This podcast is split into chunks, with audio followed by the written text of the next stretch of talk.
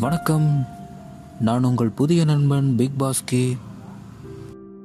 என்ன உங்கள் நண்பனாக சேர்த்துக்கிட்டிங்கன்னா நான் சொல்கிற தகவல்களையும் ஏற்றுக்கிட்டு நம்ம சேனலை சப்ஸ்கிரைப் பண்ணிக்கிட்டு கூடவே பெல் பட்டனையும் அழுத்தி நான் சொல்கிற தகவல்களை கேளுங்க.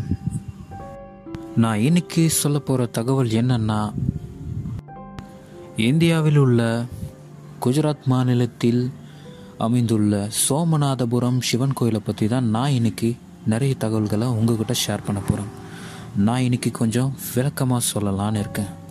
ஸோ எல்லாரும் லிசன் பண்ணி கேளுங்க. இந்த கோயிலை பற்றி நான் என்ன சொல்ல வரேன்னா இந்த கோயிலோட புராண கதைகளையும் இந்த ஆலயத்தை ஏன் இடிச்சிட்டு திரும்ப திரும்ப கட்டிகிட்டே இருந்தாங்கன்றத பற்றியும் இந்த கோவிலோட சில மர்மமான தகவல்களை பற்றியும் இன்னைக்கு நான் அவங்க கூட ஷேர் பண்ண போகிறேன் ஸோ லிசன் பண்ணி கேளுங்க. சோமநாதபுரம் சிவன் கோயில். இது அமைந்துள்ள இடம் குஜராத் மாநிலம் கிர் சோம்நாத் மாவட்டம் பிரபாசப்பட்டினம் என்ற ஊரில் அமைந்துள்ளது. இங்கு சோதிர்லிங்கத்தின் நேர்பின்புறம் உள்ள சக்தி அம்மன் ஐம்பத்தோரு சக்தி பீடங்களில் தேவியின் வயிற்றுப்பகுதி விழுந்த சக்தி பீடத்திற்குரியதாகும் இந்துக்களில் தொன்மையான புராணமான ஸ்கந்த புராணத்தில் ஜோதிலிங்க திருத்தலமான சோமநாதர் சிவபெருமான் வரலாறு குறிப்பிடப்பட்டுள்ளது. சந்திரன் தனது இருபத்தி ஏழு மனைவியரில் ரோகிணியிடம் அளவு கடந்த அன்பு பாராட்டி மற்ற மனைவர்களை புறக்கணித்தான். தனது இருபத்தி ஆறு மகள்களின் துயரத்தைக் கண்டு சீற்றங்கொண்ட தந்தை பிரதாபதி தச்சன் சந்திரனுக்கு தொயு நோயால் தேய்ந்து போக கடவது என்று சாபமிட்டார். ஒவ்வொரு நாளும் தேய்ந்து வந்த சந்திரன் இறுதியில் சௌராட்டிரத்தின் கடற்கரையில் உள்ள பிரபாச தீர்த்தத்தில் சுயம்புவாக தோன்றிய சிவலிங்கத்தை சரணடைந்து நோய் நீங்கி சுகமடைந்தான். அதன்படி சந்திரன் தேய்ந்து தேய்ந்து வளரும் நிலை ஏற்பட்டது. ஸ்கந்த புராணத்தில் பிரபாச காண்டம் சோமநாதர் திருக்கோயிலின் சிவலிங்கம் சூரியனை போன்ற பிரகாசத்துடன் பூமிக்கடியில் அமைந்திருப்பதாக குறிப்பிடப்படுகின்றது. மகாபாரதத்திலுள்ள சந்திரன் இத்தலத்தில் சிவபெருமானை வழிபட்ட வரலாறு கூறப்படுகின்றது. ஸ்ரீ கிருஷ்ணர் தனது அவதார முடிவின் போது இங்குள்ள பிரபாசப்பட்டினத்திற்கு தங்கியிருந்த காலத்தில் வேடுவனின் கணையால் காலில் தாக்கப்பட்டு இறந்தார் என பாகவத புராணம் கூறுகிறது.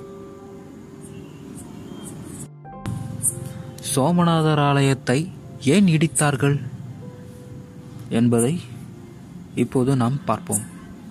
உருவ வழிபாட்டினை எதிர்க்கும் இஸ்லாமிய மன்னர்கள் பலமுறை சௌராஷ்டிர பகுதி மீது படையெடுத்து சோமநாதபுரம் கோயிலை ஆறு முறை அடியோடு இடித்து தரைமட்டமாக்கி சென்றனர். சோமநாதரின் ஆலயத்தை இடித்த இஸ்லாமிய மன்னர்கள் பெயர்கள் இப்போது நான் கூறுகின்றேன். முதல் முறையாக கிபி எழுநூற்றி இருபத்தி ஐந்தில் சிந்து மாநில இஸ்லாமிய அரபு ஆளுநர்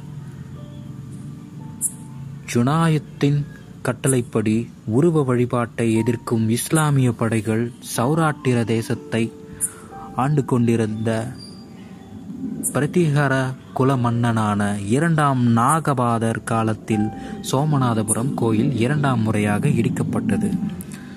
கிபி ஆயிரத்தி இருபத்தி ஐந்து டிசம்பர் மாதம் கஜினி முகமது சோமநாதபுரம் ஆலயத்தை முழுமையாக தரைமட்டமாக்கி அங்கிருந்த செல்வ குவியல்களை அள்ளிச் சென்றதுடன் ஐம்பதாயிரம் இந்துக்களை கொன்று இருபதாயிரம் இந்துக்களை அடிமைகளாக இழுத்துச் சென்றனர். ஆயிரக்கணக்கான இந்துக்கள் கட்டாய மதமாற்றம் செய்யப்பட்டனர். சோமநாதபுரம் ஆலய சிவலிங்கத்தை உடைத்து அக்கற்களை கஜினியில் உள்ள மசூதியின் படிக்கட்டுகளில் பதித்தார். மேலும் ஆலயத்தின் இரத்தின குவியல்கள் தங்கம் வெள்ளி மற்றும் சந்தன கதவல்களை கஜினி நகருக்கு எடுத்துச் சென்றார். அடுத்து இருபத்தி நாலு இரண்டு ஆயிரத்தி இருநூற்று தொண்ணூற்றி ஆறில் குஜராத்தை ஆண்ட ராசாகரன் என்ற மன்னர் அலாவுதீன் கில்சி சோமநாதபுர ஆலயத்தை இடித்து தரைமட்டமாக்கினார். பின்னர் காம்பத் நாட்டின் இரண்டாம் கர்ண தேவ உலோக மன்னரை கொன்று அவரின் மனைவி கமலாதேவியை மதமாற்றம் செய்து மணந்து கொண்டார். கில்ஜி ஐம்பதாயிரம் பேரை கொன்று இருபதாயிரம் பேரை அடிமைகளாக பிடித்துச் சென்றதுடன் ஆயிரக்கணக்கான கால்நடைகளையும் கவர்ந்து சென்றார். இந்த செய்தியை ஹாசன் நிஜாமைச் சேர்ந்த தாஜுல் மாசிர் என்ற வரலாற்று அறிஞர் தனது நூலில் குறிப்பிடப்பட்டுள்ளார். கிபி ஆயிரத்தி முன்னூற்றி எழுபத்தைந்தில் ஜூனாகாத் சுல்தான் முதலாம் முசாஃபர் ஷா உருவ வழிபாட்டினை அவமதிக்கும் பொருட்டு சோமநாதபுரம் ஆலயத்தை இடித்து தரைமட்டமாக்கினார். கிபி ஆயிரத்தி நானூற்றி ஐம்பத்தொன்னில் ஜூனாகாத் சுல்தானாக இருந்த முகமது பேக்டா என்பவர் சோமநாதரின் ஆலயத்தை இடித்து தரைமட்டமாக்கினார். கிபி ஆயிரத்தி ஐநூற்றில் அவுரங்கசீப் சோமநாதபுர ஆலயத்தை இடித்து தரைமட்டமாக்கிச் சென்றார்.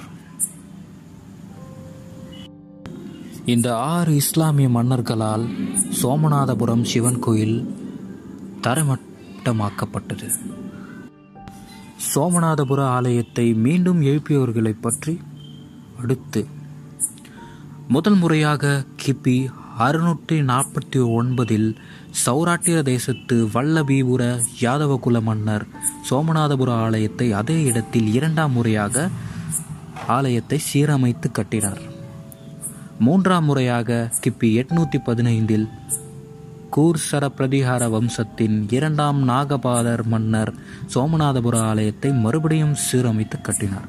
நான்காம் முறையாக மாலவ நாட்டு போஜராஜனும் பட்டான் நாட்டு சோலங்கி மன்னரும் ஆயிரத்தி நாற்பத்தி ரெண்டில் சோமநாதபுர ஆலயத்தை மீண்டும் கட்டி எழுப்பினார்கள். ஐந்தாம் முறையாக கிபி ஆயிரத்தி முன்னூற்றி எட்டில் சூதசமா வம்ச அரசன் மகிபாலன் என்பவர் சோமநாதபுர ஆலயத்தை மீண்டும் கட்டினார். அவர் மகன் கேன்கர் என்பவர் ஆயிரத்தி முன்னூற்றி இருபத்தி ஆறு மற்றும் ஆயிரத்தி முன்னூற்றி ஐம்பத்தொன்னாம் ஆண்டில் கோயிலில் சிவலிங்கத்தை பிரதிஷ்டை செய்தார்.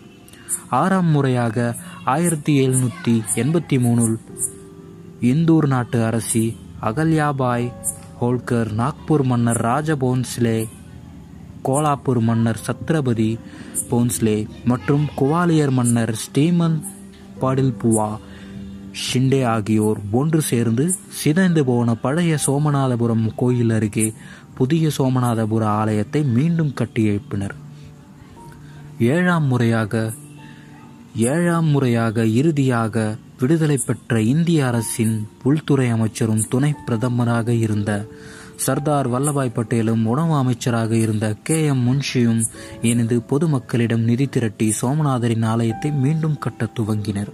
முதலில் பழைய சோமநாதபுரம் கோவிலை இடிபாடுகளை அக்டோபர் மாதம் ஆயிரத்தி தொள்ளாயிரத்தி ஐம்பதில் அகற்றினர். சோமநாதபுரம் கோயிலை இடித்து கட்டிய இடத்தில் இருந்த மசூதியை சில மைல் தூரத்திற்கு அப்பால் இடமாற்றி அமைத்தனர். சோமநாதபுர கோயிலை மறுநிர்மாணம் செய்ய மே மாதம் ஆயிரத்தி தொள்ளாயிரத்தி ஐம்பத்தி ஒன்றில் இந்திய குடியரசுத் தலைவர் டாக்டர் ராஜேந்திர பிரசாத் தலைமையில் புதிய கோயிலுக்கு அஸ்திவாரக்கல் நடப்படும் விழா நடைபெற்றது. புதிதாக கட்டப்பட்ட சோமநாதரின் ஆலயம் இந்திய குடியரசுத் தலைவர் சங்கர் தயாள் சர்மா தலைமையில் ஜனவரி திங்கள் ஒன்றாம் நாள் ஆயிரத்தி தொள்ளாயிரத்தி தொண்ணூத்தி ஐந்தாம் ஆண்டு பொதுமக்கள் வழிபாட்டிற்கு திறந்து வைக்கப்பட்டது. சோமநாதர் கோயிலில் சந்தன கதவுகள் அமைக்கப்பட்டிருந்தது. கஜினி முகமதுவால் ஆப்கானிஸ்தானுக்கு எடுத்துச் செல்லப்பட்டிருந்தது. சோமநாதர் கோயிலின் சந்தன கதவுகளை மீண்டும் இந்தியாவிற்கு கொண்டு வர ஆயிரத்தி எட்நூத்தி நாற்பத்தி ரெண்டாம் ஆண்டில் இந்தியாவின் governor general Lord Ellan furrow முயன்றார். இதனால் ஆங்கிலேயரின் பலவிதமான கண்டனங்களும் தமது தாய்நாட்டின் மதத்திற்கு துரோகம் செய்வதாகவும் சிவலிங்க வழிபாட்டுக்கு முக்கியத்துவம் தருவதாகவும் பலவிதமான குற்றச்சாட்டுகள் அவருக்கு இருந்தது. மற்றும் கோயில் கட்டிடக்கலை அம்சங்கள். சாளுக்கியர் கட்டிடக்கலை வடிவத்தில் இறுதியாக கட்டப்பட்ட சோமநாதர் கோயில் பிரமிடு வடிவத்தில் விசாலமாக கட்டப்பட்டுள்ளது.